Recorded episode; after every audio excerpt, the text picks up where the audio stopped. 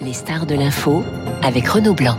Bonjour Frédéric Ancel. Bonjour. Géopolitologue, professeur à Sciences Po, auteur de l'Atlas géographique d'Israël aux éditions Autrement, auteur également des Voix de la puissance aux éditions d'Île Jacob, lauréat du prix du livre de géopolitique en 2022. Un dîner hier, un dîner à l'Elysée. Emmanuel Macron recevait le premier ministre israélien Benjamin Netanyahou. On va bien sûr revenir hein, sur euh, les dossiers abordés par les deux hommes, la tension extrême entre Israël et les Palestiniens, l'Iran ou encore l'Ukraine. Mais tout d'abord, une question un peu plus personnelle sur les relations entre les deux hommes. Comment pourrait-on les, les, qualifier? On sait que ça a été tendu hein, dans le passé. Les relations sont polies. Ouais. C'est-à-dire, comme on dit dans le giron diplomatique, on s'entend à peu près correctement. Il n'y a pas de détestation, il n'y a jamais eu euh, d'insultes ou d'invectives. Hein. Euh, Souvenez-vous d'Erdogan ou de Bolsonaro en train d'insulter euh, le président de la République ou son épouse. Évidemment, ce n'est pas du tout dans le même registre qu'on se situe avec Benjamin Netanyahu. C'est vrai, bien évidemment, du sur le plan inverse. Hein. Il n'y a jamais eu d'invective. Maintenant, les l'écart politique, l'écart de perception entre l'Élysée et le gouvernement israélien sur le dossier palestinien est tel qu'on ne peut pas aller au-delà. D'ailleurs, regardez là la photo sur le perron de, de l'Élysée. Ouais. On, on, voit que les deux hommes sont tout à fait cordiaux. Enfin, on n'affiche pas, euh, notamment du côté d'Emmanuel Macron, un sourire béat. Alors Frédéric Ancel, cette semaine nous recevions sur Radio Classique l'ambassadrice d'Israël en France, Yael German. Elle a parlé dans ce studio et à votre place de risque de guerre entre Israël et, les Palestiniens.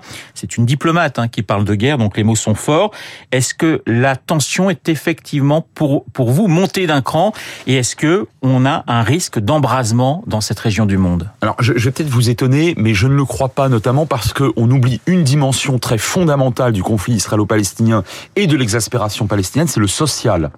Or, euh, à l'époque de la première intifada, lorsqu'éclate la première, donc en 1987, oui. lorsqu'éclate la deuxième intifada, en 2000, euh, la situation sociale des Palestiniens est euh, bien moins positive qu'elle ne l'est aujourd'hui. Je ne dis pas que les Palestiniens vivent dans de très bonnes conditions, mais sur le plan socio-économique, on est sur une situation tout à fait différente. Or, c'est l'une des variables de prise de décision d'un certain nombre de Palestiniens, que ce soit des leaders ou pas, d'ailleurs, y compris l'homme de la rue, de se révolter. D'ailleurs, y compris parfois contre l'autorité palestinienne ouais, elle-même. Hein. On va y revenir. Donc, voilà. Donc ça, ça, si vous voulez, de ce point de vue-là, il y a moins de risques. En revanche, en revanche, l'absence totale de perspectives politiques à court ou moyen terme euh, constitue toujours un terreau d'exaspération. Alors chacun se renvoie la responsabilité de, de l'engrenage. On a tout de même le sentiment que depuis près de 30 ans, depuis les accords d'Oslo, le problème n'a cessé de se complexifier.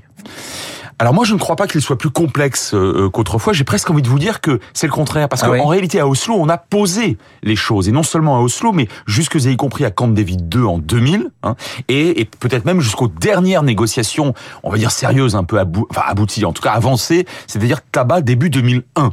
Là, on avait établi des cartes, et fondamentalement, on s'était, allez, à peu près, je dis bien à peu près entendu. Oui. Alors attention, entre le gouvernement Barak de l'époque, mais qui n'était pas celui de, évidemment qui prévaut aujourd'hui, Aujourd'hui, ouais. et l'autorité palestinienne, là encore, qui prévalait à l'époque avec notamment Yasser Arafat. Donc ce n'est plus le cas aujourd'hui, mais, mais les fondamentaux, ils ont été posés. Or depuis, pratiquement rien n'a changé. C'est la raison pour laquelle je vous dis que c'est pas nécessairement plus complexe. Ouais. En revanche, j'insiste, et c'est c'est une c'est pas une bonne nouvelle, à court ou moyen terme, les conditions internes, c'est-à-dire proche-orientales, ou externes, américaine, permettant de euh, de d'espérer le retour sur les rails d'un processus de paix. Pour l'instant, ces conditions ne sont pas réunies. Netanyahou, pour les Palestiniens, Frédéric Ancel, c'est le pire des premiers ministres. C'est une sorte de provocation. Je remets pas du tout en cause l'élection de Netanyahou hein, dans un État démocratique, mais pour le pour le Palestinien de la rue, euh, il représente le pire des premiers ministres pour faire avancer euh, justement ce processus de paix. Non, je pense que là encore, je vais vous surprendre.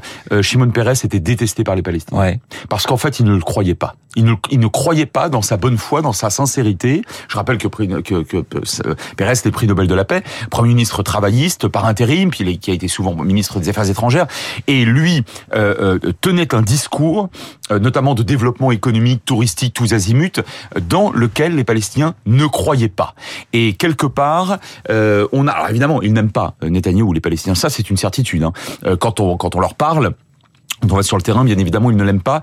Mais si vous me demandez si c'est le Premier ministre le plus détesté, eh bien, je vous réponds non. Là encore, par un faux paradoxe, c'était concrètement Shimon Peres. Alors, en face, il y a qui? Il y a quoi? Parce que Mahmoud Abbas est, est président de l'autorité palestinienne depuis 2005, me semble-t-il. Il a 87 ans. Est-ce qu'il a encore un poids euh, auprès des auprès des Palestiniens? Il a un poids économique. J'y reviens. C'est-à-dire qu'en réalité, euh, avec euh, vos impôts et, les miens, euh, l'autorité palestinienne elle est soutenue. Je veux dire, elle est soutenue par le par la communauté internationale.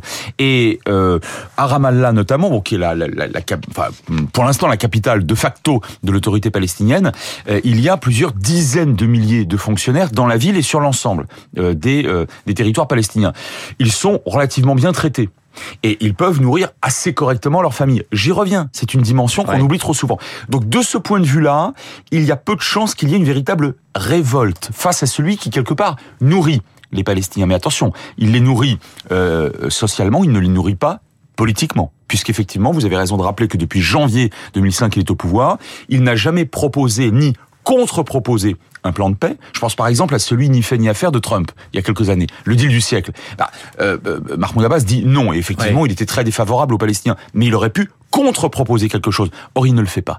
Et j'ajoute un dernier point, les élections, elles devaient, législatives, elles devaient se tenir euh, à plusieurs reprises, hein, et notamment euh, il y a deux ans de cela, il les a annulés sous prétexte d'occupation. Enfin, en réalité, il sait très bien que si des élections démocratiques étaient organisées dans les villes palestiniennes, le Hamas l'emporterait vraisemblablement. Et ça changerait effectivement beaucoup de choses dans les relations entre, entre Israël et les Palestiniens. Ah ben là, il n'aurait plus. Ouais. Alors que, contrairement à ce qu'on croit souvent, la coopération sécuritaire et économique entre Israël et l'autorité palestinienne, elle est très importante. Frédéric Ansel, Anthony Blinken était au début de semaine euh, sur place. Hein. il a appelé les, deux camps à éviter toute escalade. Emmanuel Macron a eu sensiblement les mêmes mots. Que peut véritablement la communauté internationale sur ce dossier que l'on connaît depuis des décennies, le problème israélo-palestinien? Elle ne peut euh, pas grand-chose parce qu'elle ne veut pas grand-chose. Voilà des années que je dis et que j'écris que le conflit israélo-palestinien a été relégué au rang de simple contentieux. C'est pas vrai seulement pour euh, les États-Unis. Regardez à quel point M. Blinken n'a pas eu de mots très durs vis-à-vis de M. Netanyahu. Mais regardez à quel point la crise ukrainienne aujourd'hui, euh, les crises de l'Indo-Pacifique, euh, aujourd'hui et vraisemblablement pour de longues décennies. Regardez à quel point d'autres crises comme celle du Cachemire, du Sahel, les dérèglements climatiques sont considérées par les chancelleries comme plus importantes.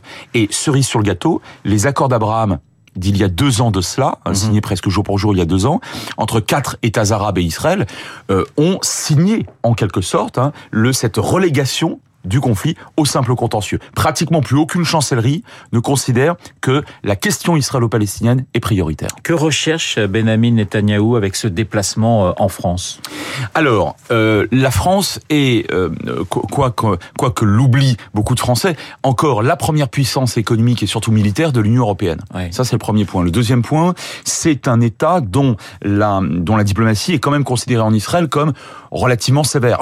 Pour les Israéliens, c'est trop. Euh, sévère. Euh, je ne pense pas qu'elle le soit réellement, mais enfin, en tout cas, Israël cherche à tenter de convaincre la diplomatie française, non pas d'être d'accord, mais en tout cas de ne pas parler trop fort, de ne pas être trop euh, trop intransigeante vis-à-vis de, de, de l'État juif. Et de ce point de vue-là, c'était le voyage en Europe sans doute le plus important, simplement parce que toute l'Europe orientale aujourd'hui est extrêmement favorable à Israël et, euh, et jusque y compris d'ailleurs euh, des, des chancelleries qui ne sont pas habituellement toujours très favorable à Israël, par exemple Londres. Donc c'est vraiment Paris qui était qui, qui manquait en quelque sorte hein, dans le dans ce puzzle, dans ce schéma israélien. Hier, lors de ce dîner entre Emmanuel Macron et Benjamin Netanyahu, on a également parlé beaucoup de de l'Iran. Le programme atomique de Téhéran, bon, il inquiète depuis des années évidemment Israël. Vous avez le sentiment que euh, Netanyahou est en train également de convaincre les Occidentaux sur ce danger iranien? Alors, il est en train d'essayer de les convaincre, ou plutôt de légitimer sa posture, donc qui est bah, enfin, la sienne depuis qu'il était revenu au pouvoir déjà en 2009, sans remonter à 96. Euh, et regardez à quel point, ou écoutez à quel point les Américains, mais également ces dernières semaines, les Français, euh, les Britanniques bien évidemment, euh, considèrent que l'Iran maintenant va trop loin. Et donc, si vous voulez, aujourd'hui, euh, Netanyahu euh, recueille en quelque sorte les fruits de ce qui était perçu jusqu'à maintenant en Occident comme une intransigeance israélienne. Et aujourd'hui, la plupart des chancelleries occidentales considèrent que finalement Israël n'a pas forcément tort quant à la dangerosité et la duplicité du régime iranien. Avec une attaque de drones israéliens possible sur un certain nombre de, de structures en, en, en, Iran même, on en sait un peu plus Oh bah possible, vrai invraisemblable, parce que, enfin, simplement parce qu'on voit pas très bien qui, est, est, capable de, de faire ça, sans, sans rappeler, parce qu'on n'a pas le temps, la bonne dizaine de coups de force et parfois beaucoup plus spectaculaires réalisés contre des ingénieurs ou des matériels nucléaires iraniens ces dernières années. On a parlé, ils ont parlé de l'Iran très certainement, ils ont parlé aussi de, de l'Ukraine, et les choses sont sont un petit peu liées en quelque sorte, c'est-à-dire que les Occidentaux sont dire ok, on est prêt à aller dans votre sens, mais il va falloir faire un effort pour l'Ukraine puisque jusqu'à présent Israël n'a pas beaucoup aidé ou pas du tout euh, Kiev. Exactement. On demande à Israël de rentrer dans le rang, dans le rang occidental, hein, sous-entendu. Comme on le demande, il y aura beaucoup d'autres euh, États qui ne sont pas nécessairement dans l'OTAN. Et jusqu'à présent, Israël effectivement avait hésité simplement parce que le deal jusqu'à présent, enfin l'accord entre la Russie et Israël, qui était d'ailleurs un accord très très Netanyahou en fait hein, pendant dix ans. C'était le suivant euh, on ne euh, on ne tape pas votre allié euh, dans la région, c'est-à-dire Bachar el-Assad. Ouais. Moyennant quoi, vous nous laissez empêcher l'Iran de s'installer en Syrie. Ça, c'est ce que disaient les Israéliens. Maintenant, euh, aujourd'hui, les Américains, les Français, manifestement, euh, les Britanniques sont d'accord pour ne pas trop insister sur des questions qui fâchent. Bah tiens, tiens au hasard, la question israélo-palestinienne. Moyennant quoi, les Israéliens doivent quand même, eux qui en, qui en sont dotés, euh, doivent pouvoir prodiguer à l'Ukraine, eux aussi, des matériels militaires. Et c'est ce qui est en train de se passer. Ça, elle est considérée comme l'une des meilleures armées du monde. Ça signifie que du matériel israélien pour l'Ukraine, euh, Kiev euh, serait très tenté, on l'imagine, parce que c'est du matériel de première qualité, si je puis dire, je mets des guillemets. Absolument, bah, plus que tenté. Souvenez-vous du discours de Zelensky à la Knesset. Hein, vous savez, quand il faisait le tour des parlements mondiaux en Zoom, et il s'était adressé à la, à la Knesset en, en, demandant aux Israéliens de, de l'aider sur de, de l'aider pardon sur la base d'ailleurs d'arguments euh, fallacieux qui avaient passablement énervé les Israéliens parce qu'ils parlaient d'une nouvelle Shoah. Ouais. Les Israéliens n'étaient pas d'accord. Mais mais pour le reste, effectivement, Zelensky demande depuis maintenant un an à Israël de l'aider. On est dans du billard à trois bandes là quand même entre euh, les relations entre l'Iran, la Russie, Israël, l'Ukraine, les Occidentaux. Voilà, c'est c'est effectivement de, de, de la haute voltige, si je puis dire diplomatique. Alors justement, de la haute voltige diplomatique qui dépasse largement ce qui est devenu un contentieux local, c'est-à-dire le dossier israélo-palestinien. Dernière question, Frédéric Ancel, justement, comment voyez-vous l'évolution de ce dossier et de ces relations entre Israéliens et Palestiniens?